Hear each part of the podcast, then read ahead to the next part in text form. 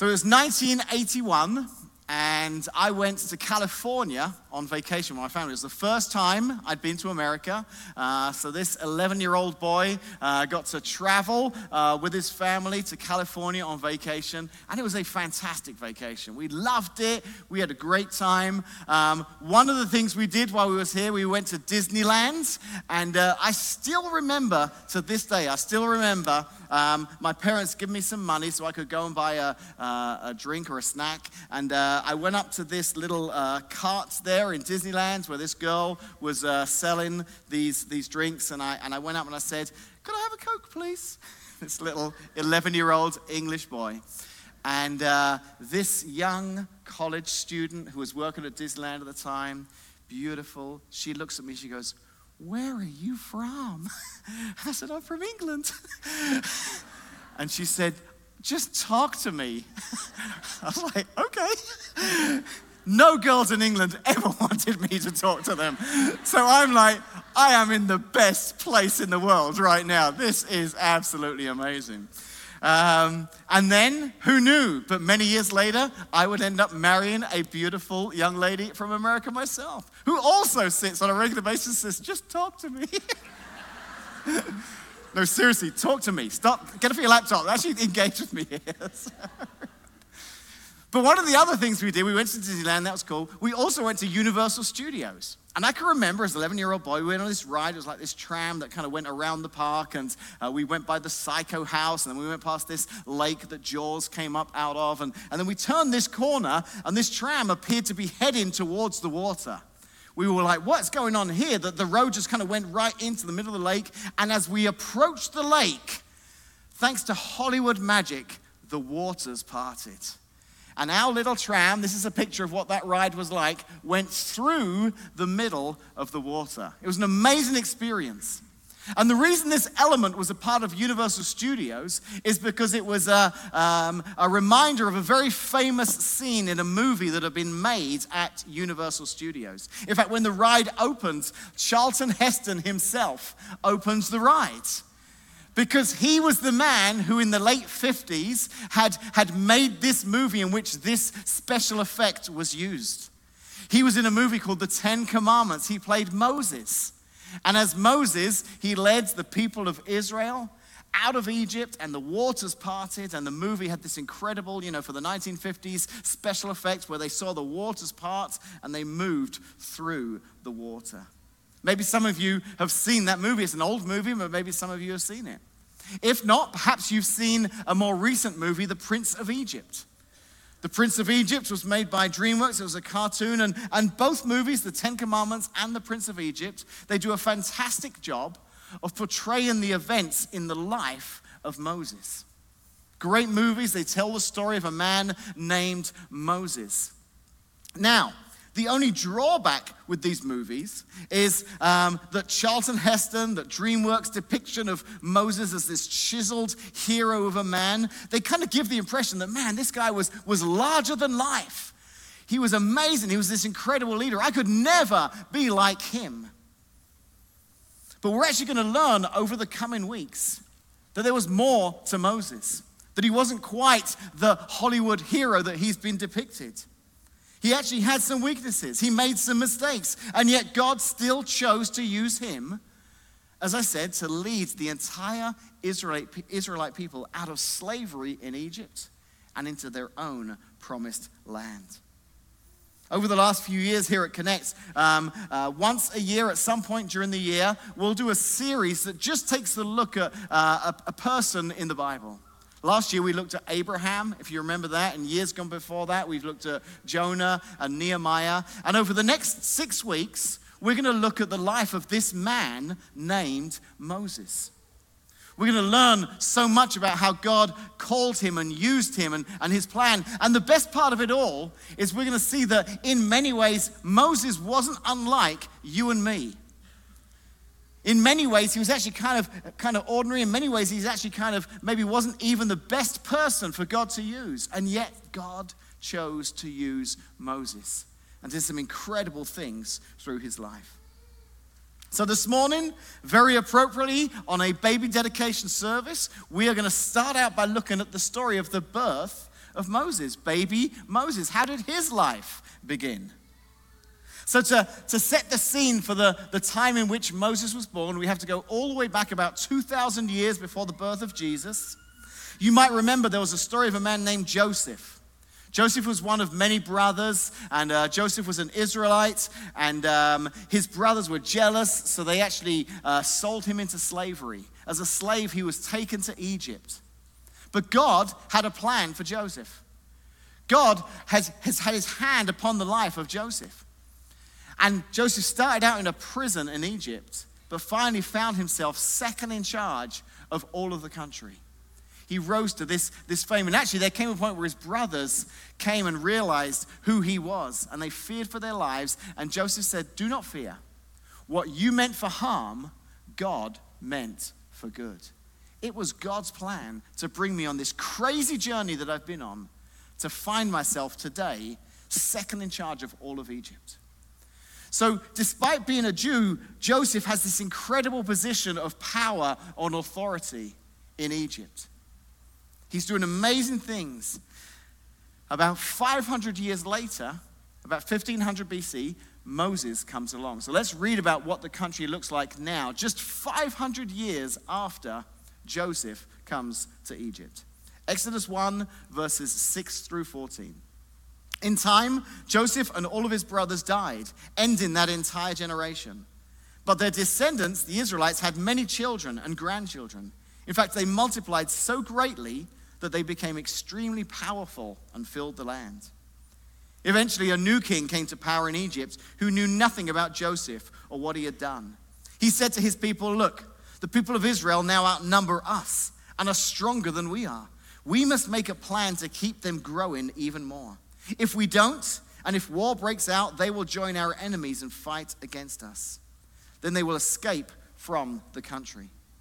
So the Egyptians made the Israelites their slaves. They appointed brutal slave drivers over them, hoping to wear them down with crushing labor. They forced them to build the cities of Pithom and Ramses as supply centers for the king. But the more the Egyptians oppressed them, the more the Israelites multiplied and spread, and the more alarmed the Egyptians became. So the Egyptians worked the people of Israel without mercy. They made their lives bitter, forcing them to mix mortar and make bricks and do all the work in the fields. They were ruthless in all their demands. You know, it's incredible. I plan out the series that we're going to teach on the year before. So back in the fall of 22, I was kind of planning out what we would speak on. And that's when I decided that, you know, in October of 2023, we'll talk about Moses.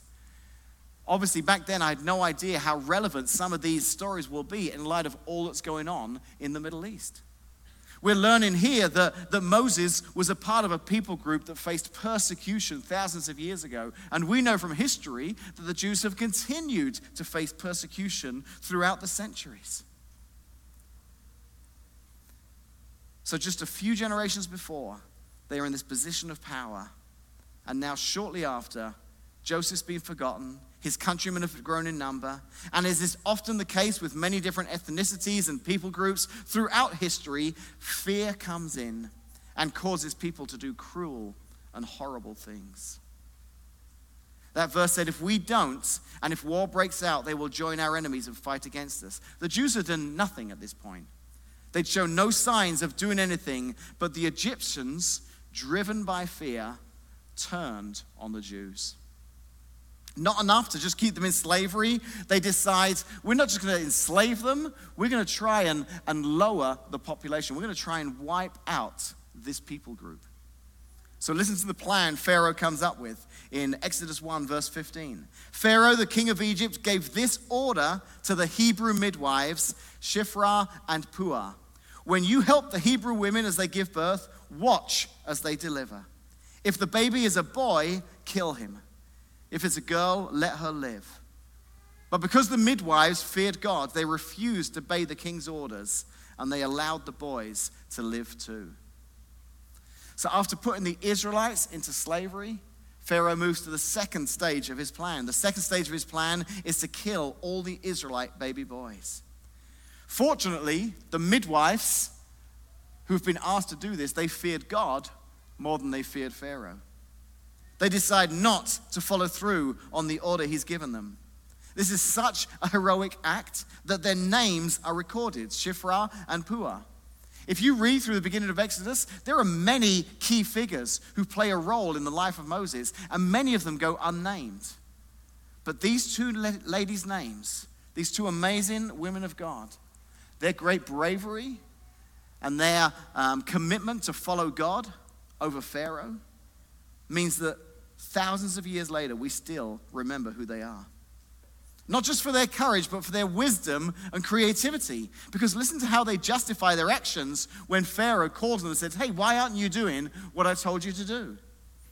So the king of Egypt called for the midwives. "Why have you done this?" he demanded. "Why have you allowed the boys to live?" Here's their response. "The Hebrew women are not like the Egyptian women," the midwives replied.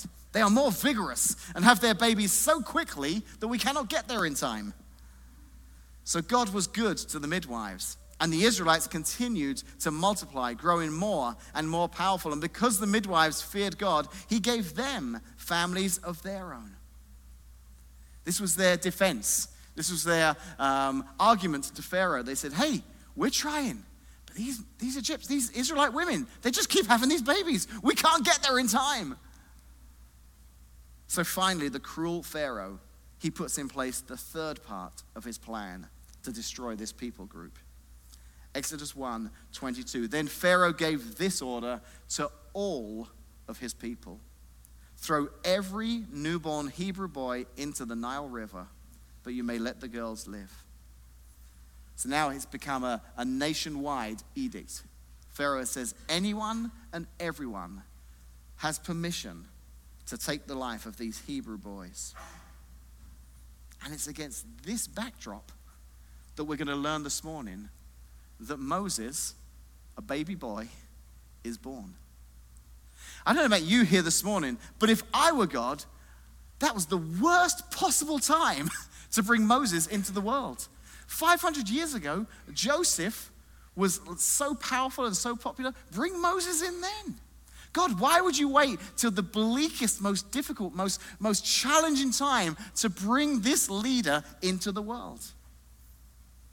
I think it's because there's a lesson we can all learn here this morning from the story of the birth of Moses. No matter how bad things look, nothing will stop God's plans from being accomplished. No matter how bad, how bleak things might look in your life right now, nothing will stop God from seeing his plans accomplished.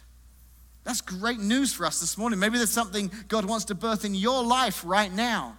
There's something you're feeling a passion about, something you want to see happen in your life, and you're looking at the circumstances, you're looking at the situation you find yourself in, you're saying, I don't know that it's possible for this to happen right now. But with God, all things are possible. So let's find out this morning how this happened with Moses, because it really is an incredible story. So now we jump to Exodus chapter 2. So Exodus 1 kind of brings us the history of where we find ourselves. And then Exodus chapter 2, verse 1 opens like this. "About this time, a man and a woman from the tribe of Levi got married. The woman became pregnant and gave birth to a son. She saw that he was a special baby, and she kept him hidden for 3 months." Now think about this for a second. This is a culture, a country, where there is a nationwide rule that anyone who finds a Hebrew baby boy, they have permission to throw him into the river. And this mother, for 3 months, has managed to keep this baby hidden from everyone. Now, if you're a parent this morning of a baby, you know that's not easy. All three of my children traveled to England very early on in their lives. In fact, with their permission, I found their passport pictures. These were their passports when they were babies. There's Ben up there. He was born on the 3rd of November 2000. His passport was issued on the 22nd of November. 21 days after his birth, he had a passport. In fact, I remember me and Casey, that's him in his car seat at Walgreens in Washington. We were holding him up so they could take the picture. These pictures were good for 5 years. We traveled to England with our children when they were 5 years old, and this was the picture we showed. I could have taken any child to England. I really could have taken anyone I wanted because this was their identity. identification. As I said, I asked permission of my children to show these pictures. They said, you can, as long as you show one of your passport pictures. I didn't have one as a baby, but this was the passport that I came to America in the early 90s with. So you laugh. There was a young lady from Southern California who wanted to hear this guy speak as much as possible. So I remember when all three of my children, I think Emma was the oldest when we took her to England for the first time. She was 3 months old. I remember getting on the plane. You imagine the other passengers when you walk on with a 3-week-old baby, or when we were traveling with Will with a 1-month-old baby and his 2-month brother, or Emma at 3 months and their 5- and 7-year-old. I think passengers had to be looking thinking, oh no. Because it was a night flight. If you fly to England, you fly through the night. And I can see people looking at us thinking, don't sit near me, don't sit near me. 7 hours that flight lasted. We tried everything to keep them quiet. We put them to sleep, we nursed them, we let them play with toys, we did whatever we could. But it was inevitable that at some point during that flight, they were going to let us know they were ready to get off this plane. They would make some noise. That was just 7 hours on a plane. For 3 months, we learned that Moses' mother kept him as a baby hidden. Now, you realize this is a very difficult task. So there came a point where she must have realized, I cannot keep doing this. I'm living on borrowed time here. The fact that he's survived this long is a miracle. So we're going to learn this morning that Moses' mother, she had faith, but she also knew she needed a plan. She had faith, but she also knew she needed a plan. Because I want to tell you this morning, faith and planning, they go hand in hand. Faith and planning go hand in hand. There was a famous phrase during the Revolutionary War, and it probably applies to this today. The soldiers would say, trust in God, but keep your powder dry. Trust in God, but keep your powder dry. We can have faith, but let's have a plan as well. Sometimes I'll meet people who are trusting God for something. They'll say, I've lost my job, and I'm praying right now that God will help me find a new one. I'll say, that's awesome. Have you applied anywhere? Have you put your resume together? Have you got a job in the meantime just to help make ends meet? Nope, just trust in God. He's going to find something for me. Well, it's great to have faith in God, but sometimes we need to put a little action behind that faith. Sometimes we need to say to God, okay, I trust you, but I'm willing to do whatever it takes to see you work in my life. And that's exactly what we find Moses' mother's doing. She trusted God, but she knew she had to do something, or her baby was going to be found out and killed. So listen to the crazy plan that she came up with. Exodus 2, verse 3, when she could no longer hide him, she got a basket made of papyrus reeds and waterproofed it with tar and pitch. She put the baby Moses in the basket and laid it among the reeds along the bank of the Nile River. The baby's sister then stood at a distance watching to see what would happen to him. This was her plan. Now, maybe you grew up in church. Maybe you went to Sunday school as a child, and you can still picture that flannel graph picture in the Sunday school classroom when they stuck the picture of Moses' mum, and then they stuck the picture of the basket right there on the river. And maybe the way you recollect the story, maybe the way you remember the story is that it was just this random act where she set him in the river, and off he floated, and she was like, God, I hope he ends up somewhere good. But actually, when you read this, there's more to her plan. Yes, she trusted God, but she was a pretty wise woman. She'd come up with this very crafty and meticulous plan. She actually intentionally puts him in this basket in a specific spot on the river. She doesn't just let him float away randomly. She puts him amongst these reeds. The reason being, she'd seen something happen on a regular basis in this area of the river. And she's got this idea for a crazy plan that just might work. Exodus 2, verse 5. Soon, Pharaoh's daughter, Pharaoh, the king of Egypt, Pharaoh's daughter comes down to bathe in the river, and her attendants walked along the riverbank. When the princess saw the basket among the reeds, because this was the spot where she came every time she wanted to bathe in the river, when she saw the basket among the reeds, she sent her maid to get it for her. When the princess opened it, she saw the baby. The little boy was crying, and she felt sorry for him. This must be one of those Hebrew children, she said. You see, Moses' mum knew this was where Pharaoh's daughter came to bathe. She knew that she wouldn't be able to take care of Moses herself any longer, but there was a possibility, a chance that maybe if Pharaoh's daughter found this baby, she would rescue him. Even though the command of her father was to throw every Hebrew baby boy into the river. She was just trusting that this young lady, this maternal side of this young lady would see this baby crying, feel sorry for him, and want to do something about it. Now, this might seem like a bit of a Hail Mary attempt by Moses' mom, a long shot, but I think she thought this out. You see, what we don't know, just from reading the pages of the scripture there, is that the Egyptians considered the Nile, this river, to be one of their gods. The Nile was a god that the Egyptians worshipped. So would the princess believe that the river god had delivered the child to her? Moses' mum was hoping so. But how could she know for sure? She couldn't. She had a plan and she had faith. She did something, but then she said, God, it's up to you. Here's my plan. Here's all I can do. I can put this baby here. I can hope and pray that this Egyptian woman will see this baby in the Nile, one of the gods she worships. She'll see it as a gift from the gods to her. She'll feel sorry for the baby, and she will keep him alive.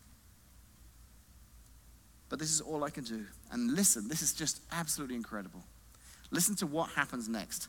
Then the baby's sister, who'd been watching from afar, she approached the princess. She's seen the baby. She says, shall I go and find one of the Hebrew women to nurse the baby for you, she asked. Yes, do, the princess replied. So the girl went and called the baby's mother.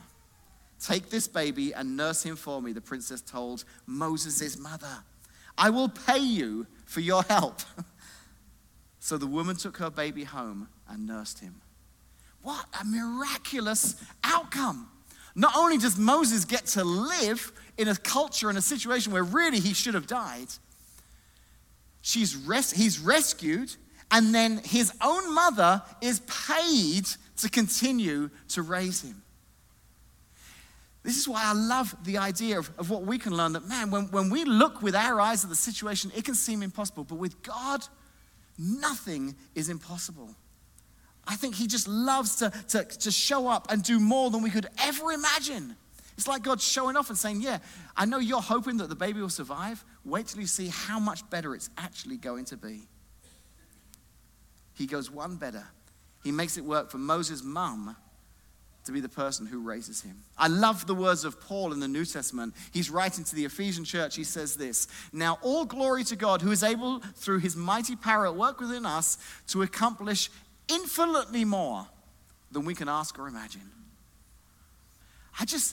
Even in my life, in the last 10 years here at Connect, time and time again, I have this idea, well, if God would just do this, I think it would be okay. And he does infinitely more. Every time I set my faith level at a certain place, he exceeds that. And I think he wants to do that in our lives. But we can't just sit back and pray and hope. Sometimes we have to have a plan. Sometimes we have to take that first step. Moses' mother, she put her baby and she trusted God. She said, God, I'm trusting you with my son. Would you please just keep him alive? And God says, not only will I keep him alive, I'm going to work it that for the next several years of his life, you will raise him. You will be his mother. The daughter of Pharaoh himself will pay you to raise your son. Exodus 2:10. Later, when the boy was older, his mother brought him back to Pharaoh's daughter, who adopted him as her own son. The princess named him Moses, for she explains the name means, I lifted him out of the water. So we don't know how long Moses was raised by his mum. It doesn't tell us. But there came a time when she had to release her son into the full-time care of Pharaoh's daughter. And as sad as this is, you imagine any mother having to do that, having to raise this child and then one day pass them on. That would be so hard. But I think Pharaoh's mother knew that she was grateful. God, thank you for these years, for these formative, these early years. Thank you, God, that I was able to be his mother. Scientists tell us that the human brain, the command center of the entire body, is the only organ not fully developed at birth. At birth, the average baby's brain is about a quarter of the size of the average adult brain. Incredibly, it doubles in size in the first year, and it keeps growing to about 80% of the adult size. By age 3, it's at 90%, nearly full grown. At 90% by age 5.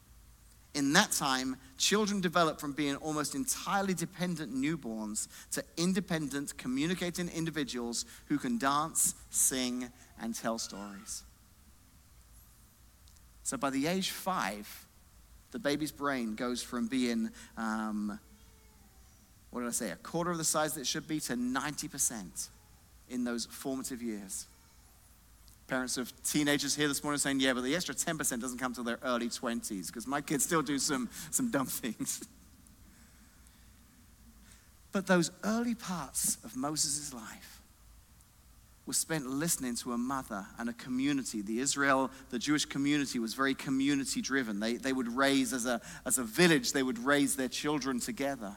So Moses' mother and people in the community, they would raise Moses and tell him stories of God and how he brought them to the place they're in and why they were in slavery in Egypt and that he was loved and that he had a family who loved him. And all of these are going into Moses' mind. So before he even moves into the palace, he knows who he was.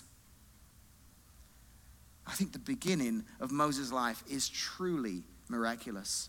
With the odds of his survival stacked against him, he's not only born safely, but then raised by a mother and then by a princess. And this was, as we're going to find out in the coming weeks, all part of the incredible preparation process that God had for Moses' life. So this morning, every one of us here this morning, from the babies we prayed for to their mums and dads and grandparents, be encouraged. None of you here this morning were an accident. Whatever you've ever heard spoken over you or whatever you've ever heard about how you came into this world. Maybe you've grown up in a family that loved you. Maybe you grew up through a foster system. I don't know how you came here, but God knows every single one of you and he loves. We've just finished a series, 3 weeks, just reminding us again and again and again how valuable and how loved and how precious every one of you is. Whatever your story, you were born with a purpose and a plan, and God knew all about you. And he knows you now. And he loves you so much. And wherever you find yourself this morning in your journey, your understanding of who God is, he loves you no matter what. He would love for you to love him back. He would love for that relationship to be whole where you love him and he loves you and he's a part of your life. But even if you're not there yet, he still loves you, pursues you. Those families this morning who had their children dedicated, like I said, they watched a couple of videos prior to this morning. The title of the two videos were Beginning with the End in Mind and Widen Your Circle. Beginning with the End in Mind and Widen Your Circle. Beginning with the End in Mind is how we came up with those words that we prayed for those families this morning. When you think of your infant who you're holding right now, as you look ahead to them becoming a middle schooler, a high schooler, a young adult, an adult with children of their own, what do you picture? What's the end that you would love to see happen? And we came up with words like brave and loyal and gentle and someone who follows Jesus. Because when we know what the end is, then we as parents, we as a church family, we start to plan towards that end. If we want these children to grow up to know that Jesus loves them, that they have then we're going to create an environment here at church where from the nursery to middle school to high school, they will hear again and again that Jesus loves them, that he wants a relationship with them, that they are special, that whatever they're hearing in middle school and high school that may go against that, when they come here, they know that God loves them just the way they are. Beginning with the end in mind. God knew that one day Moses would do amazing things. And I think through the nurture of his Hebrew mother, through that life and leadership that he learned in the Egyptian household, God was shaping him into a passionate, committed, God-fearing leader who would one day become the man that he became. That's what happened here this morning on this stage. These parents said, God, thank you for bringing this child into our life. Now we give him to you. We give her to you. We will raise this child the best we can, but we trust you, God. We trust you. That's what Moses' mother did when she set him in the river. God, I'm trusting my son into your hands. We release control and we trust God to work in the lives of our sons and daughters. As an adult here this morning, maybe you need to release control of your life. Say, God, I've been trying to do it all my own way. I've been trying to figure things out. But I still find it's just not really working the way I think it should. God, I want to come to that place myself where I release control and say, God, take my life. Lead me, guide me. Because I've learned this morning that a mother who trusted you with her son got to see the miraculous at work. So God, I want to trust you with my life. I want to see the miraculous at work in my life. And secondly, by doing this publicly this morning, these families were choosing to widen their circle. They were saying, we could do this all on our own, but how crazy would that be? Why wouldn't we want to invite our family who are here this morning visiting, our friends who have come to support us this morning, our church family? Why wouldn't we say, hey, we need you as well. As we raise these sons and daughters, we can't do this alone. Moses' mother could not have done that alone. There would be people in the community who helped her keep him hidden. Once he was found by Pharaoh's daughter, there would be others who would help as she raised and nurtured him. This people group would have surrounded her and said, we are in this with you. Don't just make church a box that you check. I'll try and go once, twice, a few times a month, whatever it may be. Look to this as your community. Widen your community, whether you're a parent raising a child or whether you're an adult here this morning. This community, God wants you to widen your circle, to do life with people who love you and support you, have the same values, the same beliefs as you, who want to say, yeah, I'm with you. And whether it's raising your own children or looking at your own life, I think we can all learn this incredible lesson from the birth of Moses this morning. No matter how bad things look, nothing will stop God's plans from being accomplished. This was a baby boy who was born into a terrible situation, to a people group that was suffering and being persecuted. Everything working against, and God brings Moses, who we're going to find out in the coming weeks was this incredible leader that God used. This was the time in history that God brought him into the world. Almost as if to say, when it looks like it's at its worst, that's when I can do my best. I hope and pray that wherever you're at in your life right now, that you will experience that same God who wants to do the miraculous, wants to do his best in your life also.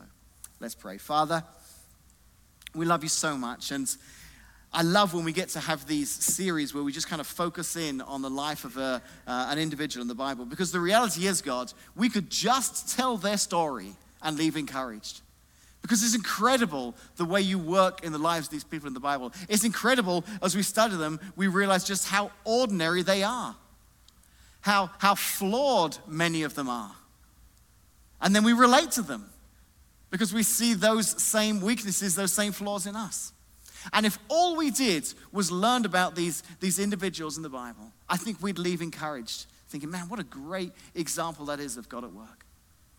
But God, I pray this morning that thousands of years later, some of those principles that we see in the life of Moses, some of those things we learned this morning about the backdrop in which you chose to allow this baby boy to be born, would encourage us not to look around at the world around us, not to look at the situation that we find ourselves in, and think, oh, this could never happen. Look at the situation. God, you want to do miraculous things and you won't be stopped by anything. Help us to take encouragement from that this morning, that in our lives you want to work those same miracles. We pray this in Jesus' name. Amen.